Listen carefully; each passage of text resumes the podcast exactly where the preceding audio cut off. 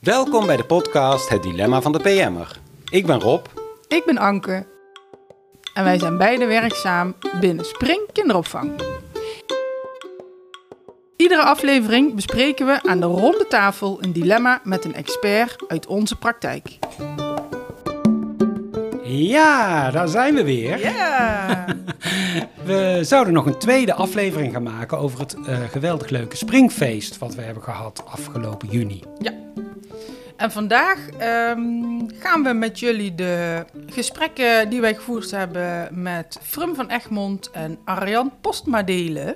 Mhm.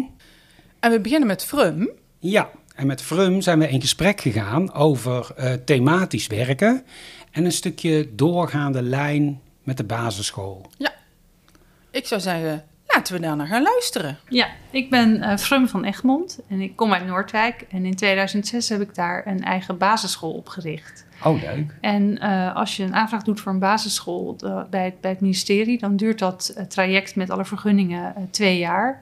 En in die twee jaar ben ik gaan kijken hoe moet mijn school dan eigenlijk worden. Mhm. Want daar had ik wel ideeën over, maar ook weer niet zo diep dat dat al helemaal kant en klaar was.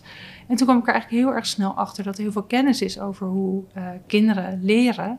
En ook dat ons wereld aan het veranderen is. En eigenlijk dat je van die aspecten op de meeste basisscholen nog helemaal niet zoveel terugziet. En dit was wel zo rond 2005. Dus ehm, inmiddels zijn eigenlijk alle scholen in Nederland bezig met te kijken van hoe kunnen we ons onderwijs nu toekomstbestendig maken. Ja. Eh, maar eigenlijk was die kennis toen ook al eh, beschikbaar. Mhm. Alleen eh, daar was eigenlijk op, op, op scholen nog niemand mee bezig. Maar doordat wij nieuw starten, konden we dat meteen eigenlijk integreren. En in die twee jaar ben ik scholen gaan bezoeken. Ik heb stapels boeken gelezen, met allemaal experts gesproken en overal puzzelstukjes verzameld. En op een gegeven moment, toen ik met een groep mensen om me heen die puzzel ging leggen, kwam daar eigenlijk een hele andere manier van werken uit dan de standaard in de basisscholen. En als ik dan aan mensen vertelde van, nou, ik ga een nieuwe school oprichten en we gaan op een nieuwe manier werken, dan zei ze, oh, Montessori. Nee, niet Montessori. Zei ze, oh, Iederwijs. Ik zei, Nou, nee, niet Iederwijs. dus ik dacht, nou ja, ik moet het maar gewoon een naam geven. Ja. En toen heb ik het de Noordwijkse methode genoemd, naar Oké. Noordwijk, waar Ja. mijn school is gestart. Ja. Ja. En ehm, eh, ik heb daar vijf jaar bestuur en directie gedaan. En we, het eerste jaar zijn we gestart met 70 kinderen. En binnen een jaar hadden we er 250 in wachtlijsten. Zo. En kwamen er steeds meer scholen ook kijken van wat doen jullie daar nu eigenlijk? En kun je ons helpen met innoveren? Dus ik heb eh, een aparte stichting opgericht, de Stichting de Noordwijkse Methode. En eh, ben andere scholen gaan begeleiden. En inmiddels zijn er zo'n 30 scholen die echt helemaal integraal met, eh, met mijn filosofie, met de Noordwijkse Methode werken. ja. En een paar honderd met elementen ervan. Oké. En ook in Hongkong en in eh, Slovenië. Dus dat Zo. leuk. Dat is wel, eh, Internationaal. Nou.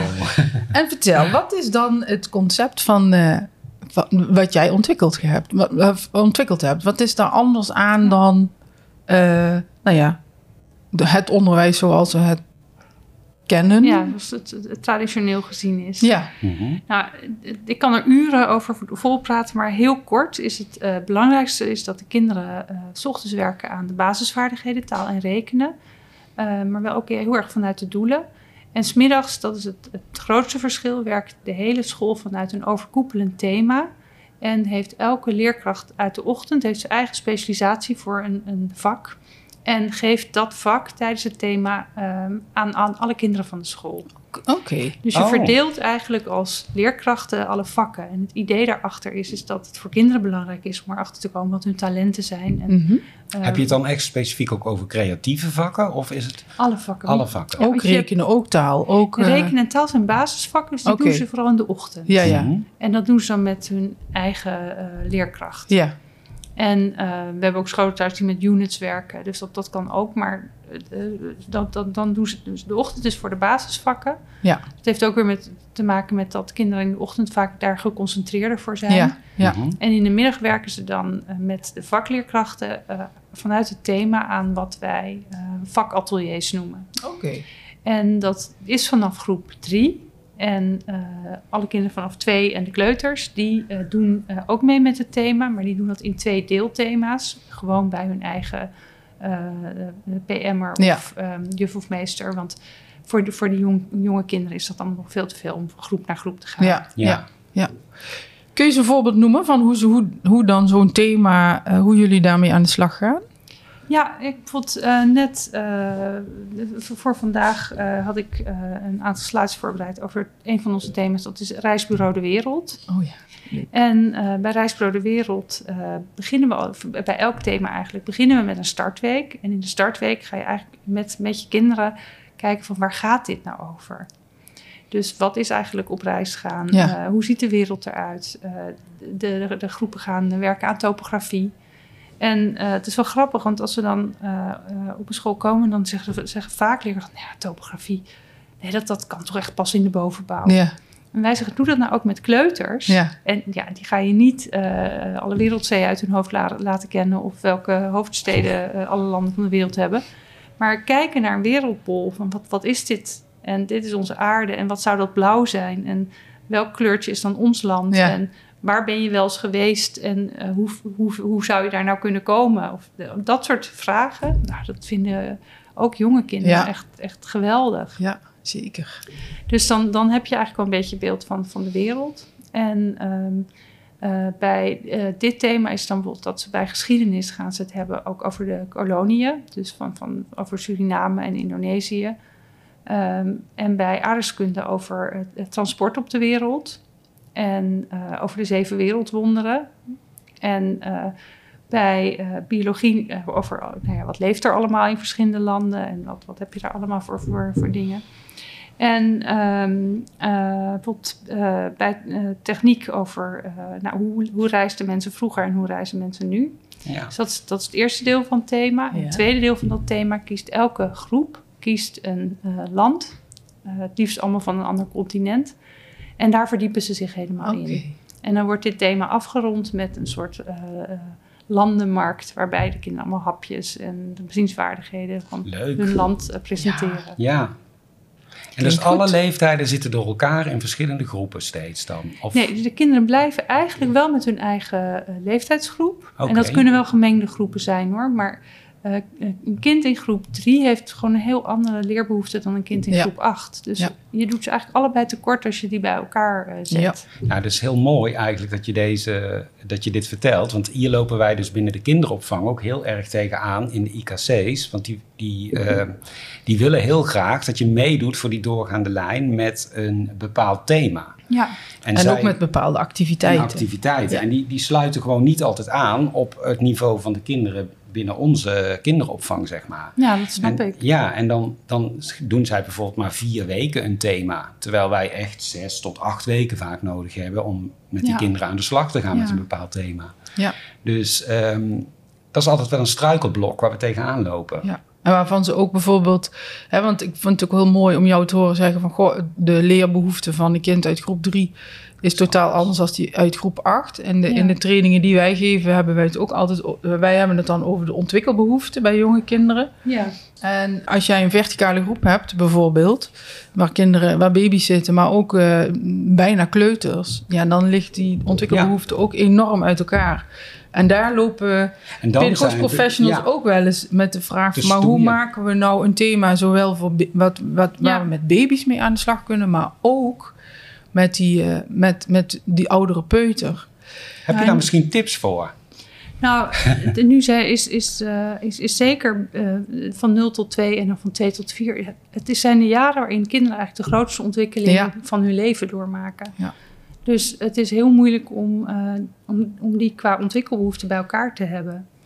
Dus wat je eigenlijk dan misschien idealiter zou moeten hebben, is dat je eh, eh, toch activiteiten hebt die die, die twee tot vierjarigen apart kunnen doen. Ja, precies. Ja. Want die, ja, daaronder zijn ze nog zo sensomotorisch bezig. Ja. En dan heb je ze ook wel van anderhalf die al van alles kunnen. Maar ja, ja. daar, daaronder dat... dat... Maar goed, bijvoorbeeld bij dit thema eh Reisbrood de Wereld... gaat het bij de jongste kinderen gaat het over eh, op reis gaan. Dus dat, dat, dan ben je al, al een hele tijd bezig met... wat stop je überhaupt in de koffer. ja, precies. Ja. En dat is ook heel erg leuk. ja. En daar hebben we dan bijvoorbeeld bij dit thema, waarbij die, die oudere kinderen dan uh, bijvoorbeeld over, over de koloniën ging, uh, gaan leren, Ja. Um, hebben we voor de kleuters wel een deelthema Indonesië, wat we ook voor peuters hebben. Maar ja, dat gaat dan over schaduwspel met wajangpoppen. En um, over kroephoek uh, eten. Hoe maak je dat? En of, maken. Ja, en, ja. en, daar uh, ook mee knutselen. Want je kan er met, het is zo zacht dat je daar maar hele leuke poppetjes van kunt maken. Ja. Ehm, eh, dus, dus dan doe je gewoon hele andere Ja. activiteiten.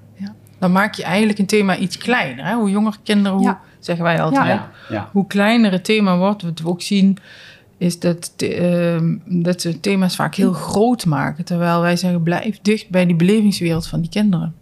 Nou, Daar, daar hebben wij wel een, een, vanuit eh, de filosofie van de Noordwijkse methode, zeggen we, je begint altijd dicht bij huis. Ja, Eh, dus ook bij het, het thema Reis door de Wereld. Dan begin je gewoon thuis van we gaan op vakantie. En ehm, van daaruit is wel ons idee dat, dat kinderen het ook heel geweldig vinden om het te hebben over de Noordpool of Ja. over het oerwoud. Of ook, kijk, heel veel kinderen gaan, gaan toch wel op vakantie, al is het maar eh, logeren bij oma. ja, Ehm, dus dat is dat, dat, dat weggaan en, en terugkomen, daar kun je een heleboel mee. En gewoon in een andere omgeving zijn. ja. Dus, dat, nou ja, dus, dus, dus we hebben dan dat op reis gaan. Nou, dan stel je koffer inpakken. En dan is een ander deelthema is op de camping. Ja, Nou ja, daar kun je ook eindeloos ja, mee aan de gang. ja. Zeker. zoveel te doen Ja. op de Met, camping. de, Ja. met de tent. Ja. En ehm, Ja. voor de BSO heb je natuurlijk ook vaak nog best jonge kinderen, maar ook natuurlijk iets, iets oudere Ja. kinderen. En ehm, eh, bij de BSO is het ook de bedoeling dat de kinderen ook de, de vrijheid hebben om ook gewoon even bij te kunnen komen van school. Maar je wil natuurlijk ook wel een, een, een, een leuk aanbod hebben Ja. wat, wat voor de kinderen eh, Ja. aantrekkelijk is. En ehm, waar we, eh, wat, wat, wat eh, we op onze scholen doen, is wel dat de manier van werken, dat dat heel erg aansluit. Dus wat we bijvoorbeeld altijd heel erg belangrijk vinden als je iets gaat doen met de kinderen, is dat je eerst de nieuwsgierigheid prikkelt. Ja. Dus niet van, nou, we gaan nu een filmpje kijken of we gaan nu een boek lezen. Nee, we beginnen altijd eerst met, een- met een vraag stellen of een spelletje doen of een activiteit of een voorwerp. Wat, iets, wat, iets wat eerst de kinderen triggert. En pas daarna ga je iets doen. En ehm, bij, de, eh, bij de peuters en bij, eh, in het onderwijsstuk heb je eigenlijk na dat nieuwsgierigheid prikkelen, bieden we ook echt nieuwe kennis Mhm. aan. Dus dat, dat is bijvoorbeeld een, een, prentenboek voorlezen bij, bij jonge kinderen. Nou, een, een, een informatieve tekst bij de oudere kinderen. Ja. Eh, en daarna komt er een verwerkingsactiviteit. En bij de BSO eh, is na dat nieuwsgierigheid prikkelen, ga je juist echt meteen wat doen met de kinderen. En dat zijn dan vaak ook de, eh ja, de, de vrijere, leukere, of ja, zou ik bijna zeggen, activiteiten. We doen ook heel veel leuke dingen juist onder onderwijstijd. ja, precies. Maar dat kan onderwijs ook heel erg leren van de BSO. Dat, Ja. dat juist dat, ehm, dat je op heel veel vrije manieren ook heel goed kunt leren. Mooi dat je dat zegt. Ja. Ja, dus Ja. Daar, daar zit echt wel een enorme eh, meerwaarde. Ja, En, ehm, maar goed, dus, dus waar we dan ons op richten in de BSO is bijvoorbeeld eh, eh, muziekactiviteiten, theateractiviteiten, Ja. dans, eh, allerlei soorten van knutselen, maar ook gewoon techniek. Sowieso bewegen en ook sowieso sociale vaardigheden. ja. Want met sociale vaardigheden kun je zo ongelooflijk veel leuke spelletjes doen. En dat is zo, zo'n kans voor de BSO om kinderen daar ehm, ja, goed in te begeleiden. Ja. Dus, eh, dus, nou ja, dus zeg maar nieuwsgierigheid prikkelen, dan echt een leuke activiteit eh, doen. En dan hebben we daar meestal per week, zeggen we, nou, er zijn er twee activiteiten die, die de hele week worden aangeboden. Met daarnaast bewegen, want bewegen Mhm. zet, doen we altijd standaard. En de week daarna heb je weer twee andere activiteiten vanuit het thema. Dan blijft het ook te overzien voor iedereen. En Ja. kinderen Ja. vinden het vaak fijn om dingen meerdere keren te doen. Ja. Of ze zijn er maar twee dagen. Nou, dan eh, Ja. is het sowieso... Komen ze altijd een keer aan bod. Ja. Ja, Ja. zeker. Ja. Ja. Ja.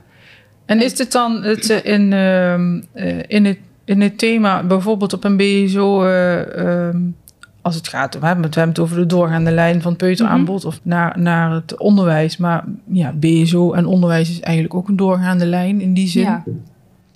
Dat jullie dan ook gezamenlijk aan hetzelfde thema werken. En Ja. dan ehm, nou, met, met jullie onderwijsconcept en dan de BSO ook ehm, nou ja, andersoortige activiteiten rondom het thema doen. Ja, ja, Ja. zeker. Ja. Dus die thema's worden wel met elkaar afgestemd. En eh, Ja, die, en we zorgen ook voor de scholen die we daarin begeleiden. Die krijgen ook aparte boekjes. Zodat, we ook, eh, eh, zodat je ook op elkaar aansluit. In plaats van dat je plotseling in elkaars vaarwater Ja. zit. ja, interessant. Ja, Ik zeker. zou er wel meer van willen weten. Dus wie weet, komen we nog een keer bij jou op bezoek. Nou, heel graag. In Noordwijk. welkom. In Noordwijk, ja. Leuk. Maken we er meteen een weekendje van, ja, eh, Rob. precies. Ja. Nou ja, en elke eh, school die we hebben en elke PSO is ook anders. Want eh, we zeggen, ik noemde net al de, ta- de talenten van de, van de begeleiders en de leerkrachten. Eh, maar ook een omgeving heeft talenten. Ja. Dus ja, in Noordwijk is dat de zee en het strand Ja. en de horeca. Maar als ik hier zo om me heen kijk, eh, eh, hier in Brabant, dan word ik ook wel heel blij van alle eh, mooie natuur en, Ja. en alle, Veel bossen. hier. Ja. ja. Ja. het rijke Brabantse leven. Ja. Ja. Leuk, daar kun je natuurlijk ook met je, met je eh, aanbod een heleboel mee. Zeker, ja, zeker. En we hebben eh, binnen Spring een aantal prachtige locaties die ook in, de- in, een groene omgeving Ja. liggen. Dus Ja. wij zeggen ook altijd eh, je, je, je, je groepsruimte of je, ja, hoe zeg je, het? die, die bestaat niet binnen deze Nee. vier muren. Er is nog zoveel meer te halen buiten Ja. die muren. Oké, nou, dan willen we jou bedanken voor dit gesprek. Ja, Heel erg leuk, Ja. dank je wel Ja. dat ik Ja. hier iets mocht vertellen. Ja. nou zeker. En eh, ik hou dit zeker in gedachten, want ik voel een werkbezoek aankomen. ja, nou, mooi toch? ja. Oké. hey, dankjewel. Nou, mooi concept, die eh, Noordwijkse methode, Rob, toch? Zeker. Ja. ja. En wat ik ook zo mooi vond, is dat zij ehm, aangaf dat elke omgeving ook een eigen talent heeft. Zoals in Noordwijk dan het strand en bij ons het mooie groene Brabant. Ehm, en dat dus je speelruimte eh, niet stopt bij eh, de deur van je locatie, maar dat daar buiten nog zo heel veel meer te vinden is. En dat wij dus onderdeel zijn van de natuur. En ehm, nou, Dat als natuurlijk- iemand daar iets moois over kan vertellen, hè, dan is het. Eh, Arjan Postma. Ja, daar gaan we nu gauw naar luisteren. Ja, mensen kennen me tegenwoordig als de tv-boswachter. Ja, ik was echt boswachter bij Landschap Noord-Holland rond het Alkmaar de Meer. En dat was echt mijn droombaan. Dat heeft een tijd geduurd voordat ik daartussen kwam. En dat was niet alleen maar mijn droombaan. Nee, ik ben een derde generatie wensboswachter. Dus mijn opa wilde altijd al boswachter worden. Spoeling was dun. Hij ging bij de politie. Oh, ja. Vader wilde altijd al boswachter worden. De spoeling was dun. Die werd direct- directeur van de sociale dienst. en eh, mij is uiteindelijk na heel eh, wat jaren proberen is dat gelukt. Maar toen zat ik op die droombaan. En toen begon dat werk onder mijn voeten te veranderen. ja, Dus je wordt een soort gebiedsmanager. Je zit eigenlijk vooral achter de computer en te overleggen. En daar werd ik niet gelukkig van. Dan kun je zitten wachten tot iemand anders jouw werk verandert. Maar dan krijg je eigenlijk niet wat je wil. nee. Dus ik heb het met mijn vrouw over gehad, met mijn chef over gehad. Ik ben heel prettig weggegaan. Ik ben voor mezelf begonnen. En nu geef ik eigenlijk eh, excursie aan heel Nederland. Dus Ja. eh, ik geef lezingen zoals dit. Ik schrijf boeken. Ik doe heel veel radio. Ik maak televisieprogramma's. Eh, ik geef tegenwoordig ook bouwadvies voor natuur inclusief bouwen. Oké. Eh, dus ik doe de gekste dingen. Leuk. Ik heb net een scheurkalender afgeschreven. Die ligt in augustus in de winkel voor volgend jaar. Nou, mooi. hey, en je hebt net een, eh, een lezing gegeven Ja. voor binnen Spring Kinderopvang. Ja. Ehm, kun je vertellen waar die over ging? Ja, ik heb verschillende. Ik gebruik allerlei voorbeelden uit mijn eh, eh, eh, boswachterscarrière en uit diergedrag. Mhm. En dat probeer ik dan op mensengedrag te plakken. Want heel lang hebben we ons als mensen eh, apart gezet. Hè? Eh, dus mensen die hadden de reden en de taal en weet ik het allemaal niet. En dieren waren een soort levende robotjes met een speciaal software. Dat was het instinct en ging alles vanzelf. Ja. Nou, dat blijkt helemaal niet zo te zijn. Wij zijn gewoon ook een dier. En eh, er is eigenlijk geen menselijk gedrag. Ja. Ehm, alles wat wij doen, zijn er ook andere dieren die het doen. Alleen ze kunnen het beter of minder, minder goed. Dus het is meer een kwestie van schaal dan of ze iets hebben of niet. En nou, daar probeer ik dan eh, leuke verhalen van te maken. Dus ik heb het verhaal van de gekke mier verteld. Dat is een verhaal dat betekent dat verandering komt van onderaf. Mhm. En eh, dat je als je je heel klein voelt in een organisatie, dan moet je je maar zo nietig als een mier, dan moet je je maar gedragen als een mier. Eh, ik heb een verhaal dat de overgang van de vrouw het grootste cadeau is wat we hebben gekregen van moeder natuur. Oh ja. En de reden dat we zo dominant zijn geworden op de wereld. Mhm. Eh, dus dat, eh, dat is gewoon bijna een missie van mij om dat te vertellen. Oké. Eh, Daar ja. ben ik nu wel nieuwsgierig naar dan. Nou, ik kan, ik kan even een klein wat vertellen. Ehm, als wij kijken naar de overgang van de vrouw, dan hebben we daar een heel gek idee van. Want wat zeggen we? De vrouw is stuk. Er zit zoveel kilometers op en dan vallen er onderdelen uit. Ja, een beetje sneu, ze sterft eigenlijk al een beetje, toch? Ja, ja, ja. Mannen niet, maar vrouwen die zijn eigenlijk een stuk. Maar als ik naar de wereld om me heen kijk, dan klopt dat niet. Want waarom gaat ze dan niet dood? Ja. Als je als dier blijft leven, en- maar je loopt in de weg van je nakomelingen... en je eet hun voedsel en ruimte neem je in beslag... ja, dat is contraproductief. Ja.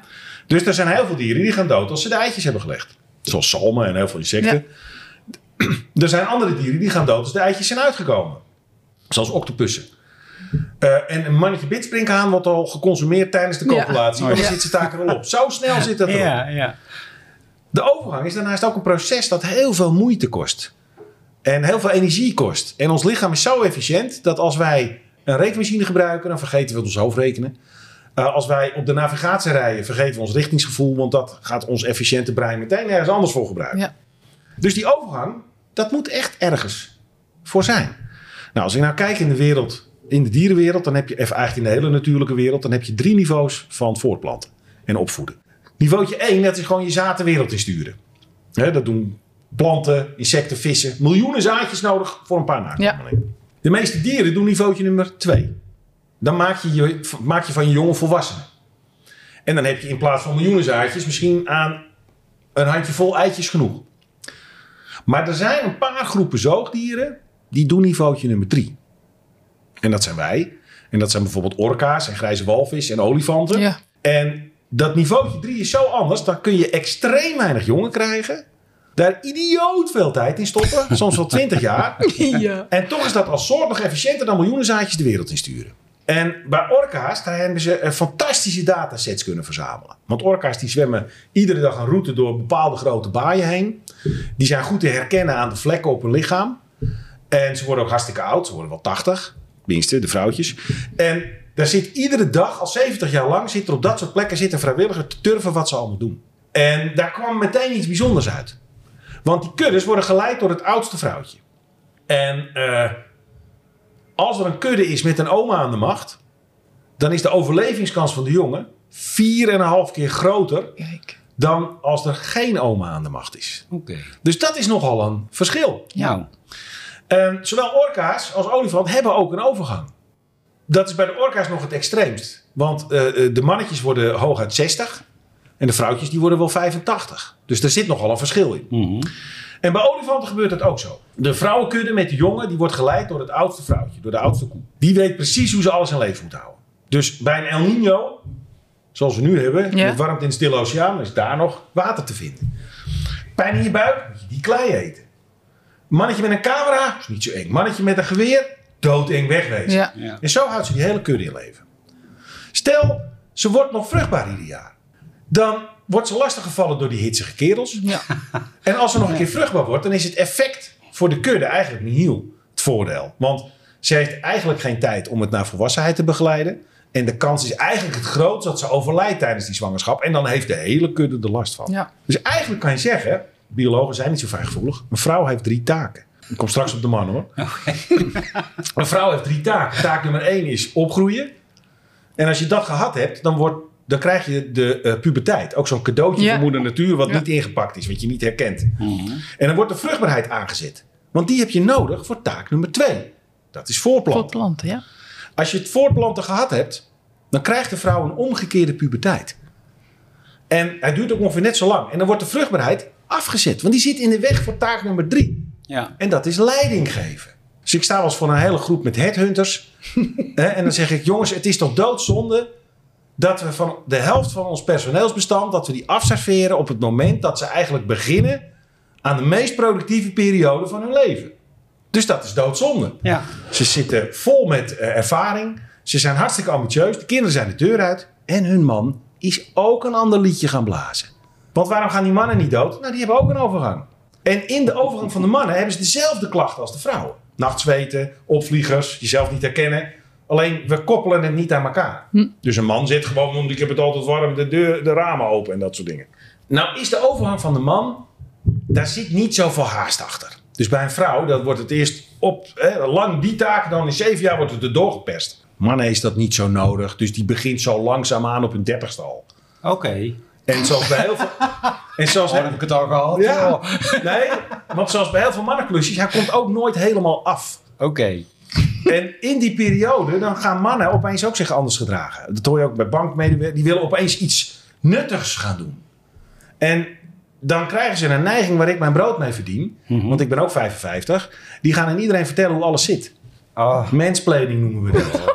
En in een bedrijf nemen ze opeens een, iemand onder hun hoede. Oh ja. En dan gaan ze eigenlijk een beetje meer opvoeder worden. Dus die vrouwen- en die mannenrollen verdraaien zich dan. Dat zie je bij heel veel dieren. Dat ze een bepaalde wissel wisselen ze in, in, in het leiderschap of in de functie van het heel. Nou, maar die wel- mannen die blijven wel vruchtbaar. Nou, het Toch? echt, het- nou ja, met heel veel moeite. Dus Oké. er, blijft, er, er wil nog wel eens wat tussendoor glippen. Ja, ja, want je leest het vaak, hè? Die bekende van die Je leest vaak- oude... Nou, je leest heel vaak dat, dat, dat oude mannen met een jonge vriendin, dat die jonge vriendin zwanger wordt. Ja, maar ja, of dat van hem is. Dat weten we natuurlijk altijd niet, hè? Ja, Dat is altijd maar de vraag. ja precies. Nou is het zo dat in de 19e eeuw waren er ontdekkingsreizigers. En die eh, eh, uit Engeland. En die gingen naar stammen in Afrika en, en noem heel ver weg. En die kwamen terug en die zeiden: Jongens, die vrouwen hebben daar helemaal geen overgang. Dus de overgang, dat is een verzinsel van hysterische, verwende westerse vrouwen. Echt. En dat hebben ze geweten. Want tot dik, dik in de jaren 70, als je bij de dokter kwam met overgangsklachten, hup, je baarmoeder eruit. En nou, niet meer zeuren. Hm. Ehm, tegenwoordig doen we het ook een beetje zo, hè? Want nu kom je bij de dokter met je overgangsklachten, hand-hormoonpillen erin Ja. en niet meer zeuren. Ik heb twee puberdochters. Als ik nou naar de dokter ga en ik zeg, dokter, ze krijgen een grote mond. Oh, ze krijgen een grote mond. Er staan, er staan jongens voor de deur. Heb je geen pilletjes dat het van die lieve kleine blonde meisjes blijven? Dan zouden we dat crimineel vinden. Ja. Bij volwassen vrouwen, helemaal geen scrupules. Stop het er maar in. Ja. Nou zijn er ondertussen doktoren naar die stammen gegaan. Natuurlijk hebben die vrouwen gewoon de overgang. Het zijn gewoon mensen. Nee, het verschil zit in de stam. Dus in die stammen wordt de overgang gezien als een eerbiedwaardig proces waarin de vrouw verandert in een wijze vrouw. Kijk. En dan wordt ze op een voetstuk geplaatst. Ja. Je hoeft niet op het land te werken. Bij het eten mag je als eerste lekkere dingetjes pakken. Ergo, geen schaamte, maar trots. Ja. Dus misschien is die schaamte die we vrouwen hebben aangepraat over het feit dat ze stuk zijn, omdat zo'n klein, minuscuul orgaantje op dit moment niet meer nodig is. Misschien is dat wel de meest schandalige overgangsklacht die we vrouwen hebben aangepraat. Dus eigenlijk zeg ik, ik heb wel eens een hele zaal met headhunters gehad. Ik zeg boven de 55 vrouwen aan de macht. Ja. En die bankdirecteuren die allemaal wat beters willen doen. Dan zeg ik nou, die mannen voor de klas. Dan lossen we twee problemen in één keer op. Nou, mooi. Dat soort verhalen vertel ik dus. Of die man in de kinderopvang. Ja, precies. Naar de Bijvoorbeeld, dat kinderopvang. kan heel goed. Ja, Ja. ja, dan Ja. ga je opeens, dus je ver- verschuift in rollen. Ja. Ja. En eh, vooral het idee dat, eh, dat de vrouw stuk is en dat het eigenlijk maar zielig is om te zien. Nou, van dat idee moeten we echt zo snel mogelijk af, want anders, Ja. waarom gaat ze niet dood? Ja. Ja. Nou, kijk, mooi betoog. eh, Ja, zeker. Die ja. denk ik eh, in, in onze eh Sector, werksector enorm moet aanspreken met al die vrouwen in dienst. Ja, En nou zit ik meteen bij mezelf al, ben ik al een koppeling aan het maken van, ja, we hebben natuurlijk heel veel vrouwen in dienst. Maar ook heel veel vrouwen van boven de 50. Zeker. Ja. En ik heb meteen al dat ik denk, maar die hebben dus in die groep en in de opvang dus ook een hele belangrijke taak. Dat als hebben ze het gaat om Ja. overzicht houden, leiding geven, Ja. de jonge generatie meenemen, Be- begeleiden, Begeleiden. meenemen. Ja. Ja, nee, dat is een hele belangrijke rol. ervaringen. Ervaringen. Ja, En eh, eh, we zien het ook dat ehm, er zit ook iets in ons dat dat herkent.